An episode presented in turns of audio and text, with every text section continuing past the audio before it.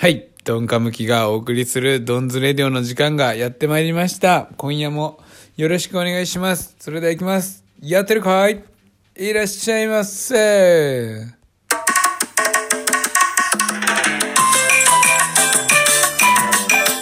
はい。今日は、あの、僕のね、買い物についてですね、買い物感というか、人生観のような感じの買い物バージョンですよ。えー買い物について、どういう思いでね、最近やってる、どういう思いでやってるかっていうか、まあ最近気づきがあったので、えーこれについて話していきたいと思います。というのも、えー最近ね、いい買い物をしたんですけど、僕らはあのーキャンプにね、キャンプにデビューして、えもう3回キャンプに行ってきたんですけどまあそのねキャンプに行きながらやっぱり必要なものっていうのが見つかってその必要なものを買い足していくっていう、まあ、そういう何でもそうだと思いますけどねそういうことをやってるんですけどあのね焚き火台についてどんなのがいいかなってまあ調べてたんですよ。で焚き火台はまあもちろんねキャンプに行く人は、えー一家に一台持っているんじゃないかなと思うんだけどやっぱりねキャンプの醍醐味じゃないですか焚き火をしてその火を囲んでまあ喋ると。まあ、僕らの場合ね家族で行くと全員いないんで一人で焚き火ししてる感じになるんだけれども囲んでるとは言えないかもしれないけどそれでもねやっぱ焚き火があるとあのー外に入れるんですよ。もう純粋にあったかいからね。背中側はちょっと寒いかもしれないけどそれを補うだけのその前からの暖かさがあるんでね、まあ、焚き火はやるやるでしょう。でその焚き火台がどういうのがあるかなっていうのを調べるとねまあねいっぱいあるんですよ。いろんな焚き火台が。でここで僕はそのやっぱ火に関することなんでね特に焚き火ですからやっぱりね家で薪ストーブを使っているというこの薪ストーブユーザーからしてのこうこだわりが出てくるっていうかその燃焼の効率とかも見たいしでもやっぱりね薪ストーブとかその煙突がある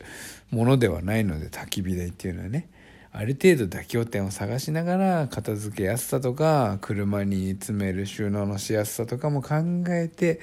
どれがいいんだろうって言ってね、まあ、調べてたんですよ。そしたら一つねああこれすごくスマートで考えられてるかもしれないって思う商品があってね。でそれが、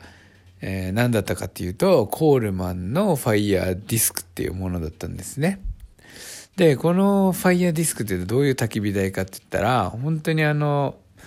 テレビのテレビのアンテナっていうか BS のアンテナみたいなあのパラボラアンテナみたいなこうお椀型にお椀型の円盤なんですね。でそこの足はどうなってるかって言ったら本当に簡単にねカチャンって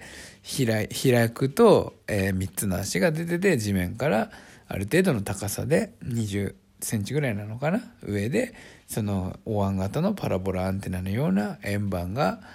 あってそこでま焚き火ができると。もう本当にシンプルな作りでただそれだけなんですよ。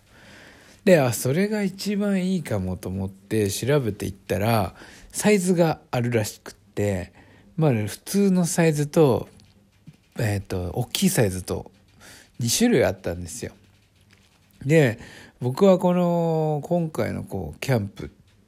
キャンプ熱で、まあ、思い思ってることがあって自分たちが使う道具はあの自分たちのためだけではなくて海の家で使えたりとか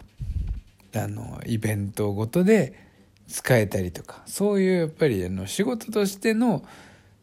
要素も含んでるものを買うっていうことが、まあ、僕の中の条件なんですね。っていうのも自分たちのためだけに買えば消費だと思うんですけど自分たちも楽しんでさらに、僕らの仕事の中で生かすことによってそこに来たお客さんとかもが楽しめるって思えば投資になると思ってるからであってだから何事もというかどんなものも大勢で楽しめるギアを買うべきだっていう思いがまあ僕にはあるのでもちろんこの焚き火台だってねちっちゃい方と大きい方とあったら大きい方を買いたいって思ってるんですよ。そしたらこの Fire Disk Plus っていうんですけど大きい方はね小さい方は普通の Fire Disk。大きい方は Fire Disk Plus って言ってこれもうねあの検索してもらえれば分かるんですけど Fire Disk Plus の値段がちょっとおかしいことになってるんですよ。普通だったら1万円ぐらいで普通だったらというかね定価。1万円ぐらいのファイヤーディスクプラスは、えー、今やもうね2万円から2万5千円ぐらいになってしまってるんですねでどういうわけなのか多分そのもうコールマンはという会社はそれを作ってないのかなって思うんですよね。新品で、えー、その1万円で売ってるところなんて全然ないんですよ。なんか久しぶりにこういう商品にあ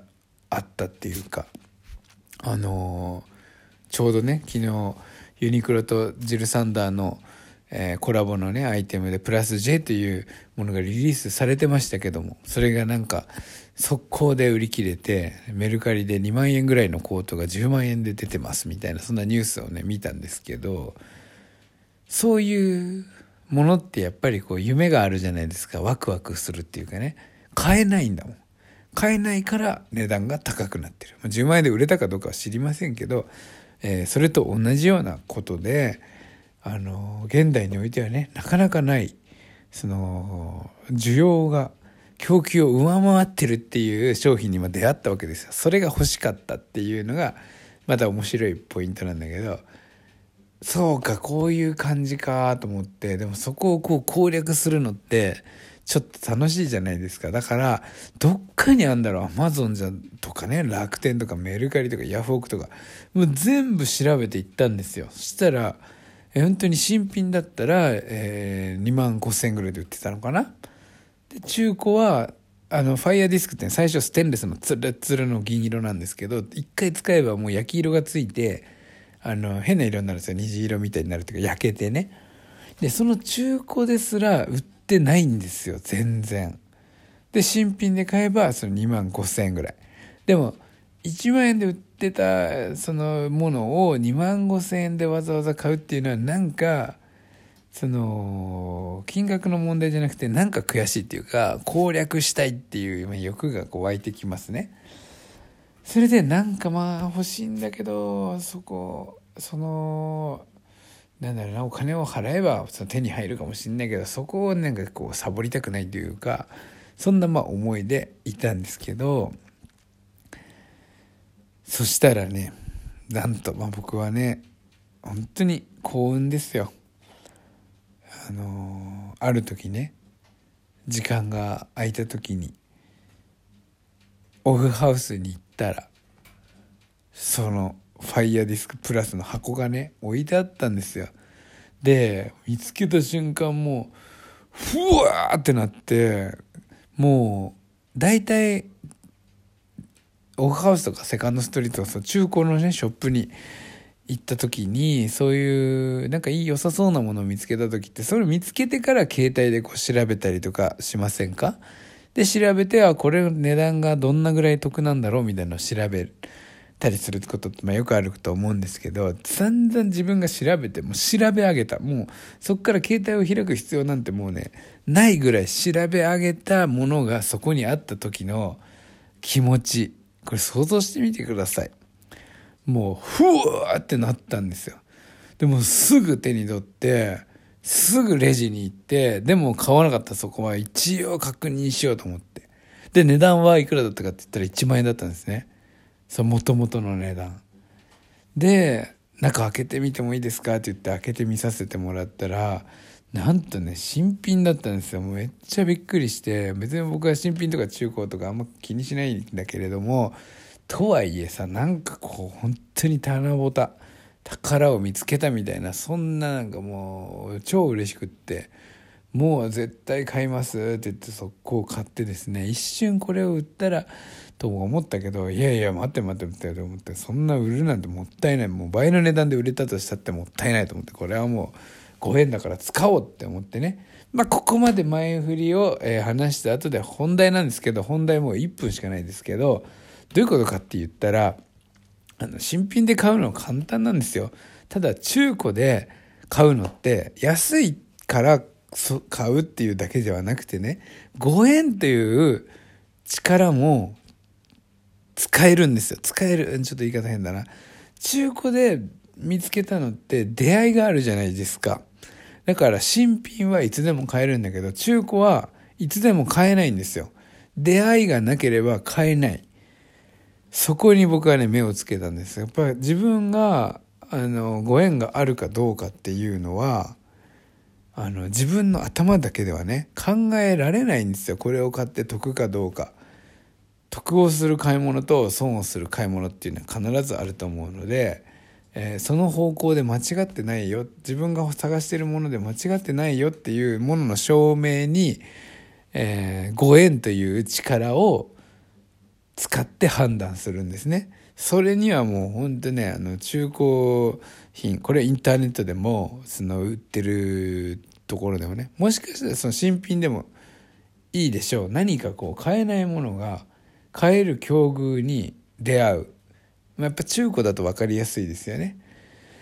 だってないんだもん、普段は。普段はないんだけど、たまたまそこにあって自分がたまたま行ったっていう、そのご縁を使って、え買い物をすると、え、ほぼ間違いなく、その買い物は正しいということになると思います。それでは今夜も、え、長々と僕の話を聞いていただきましてありがとうございました。それではまた明日お会いしましょう。いってらっしゃいませ。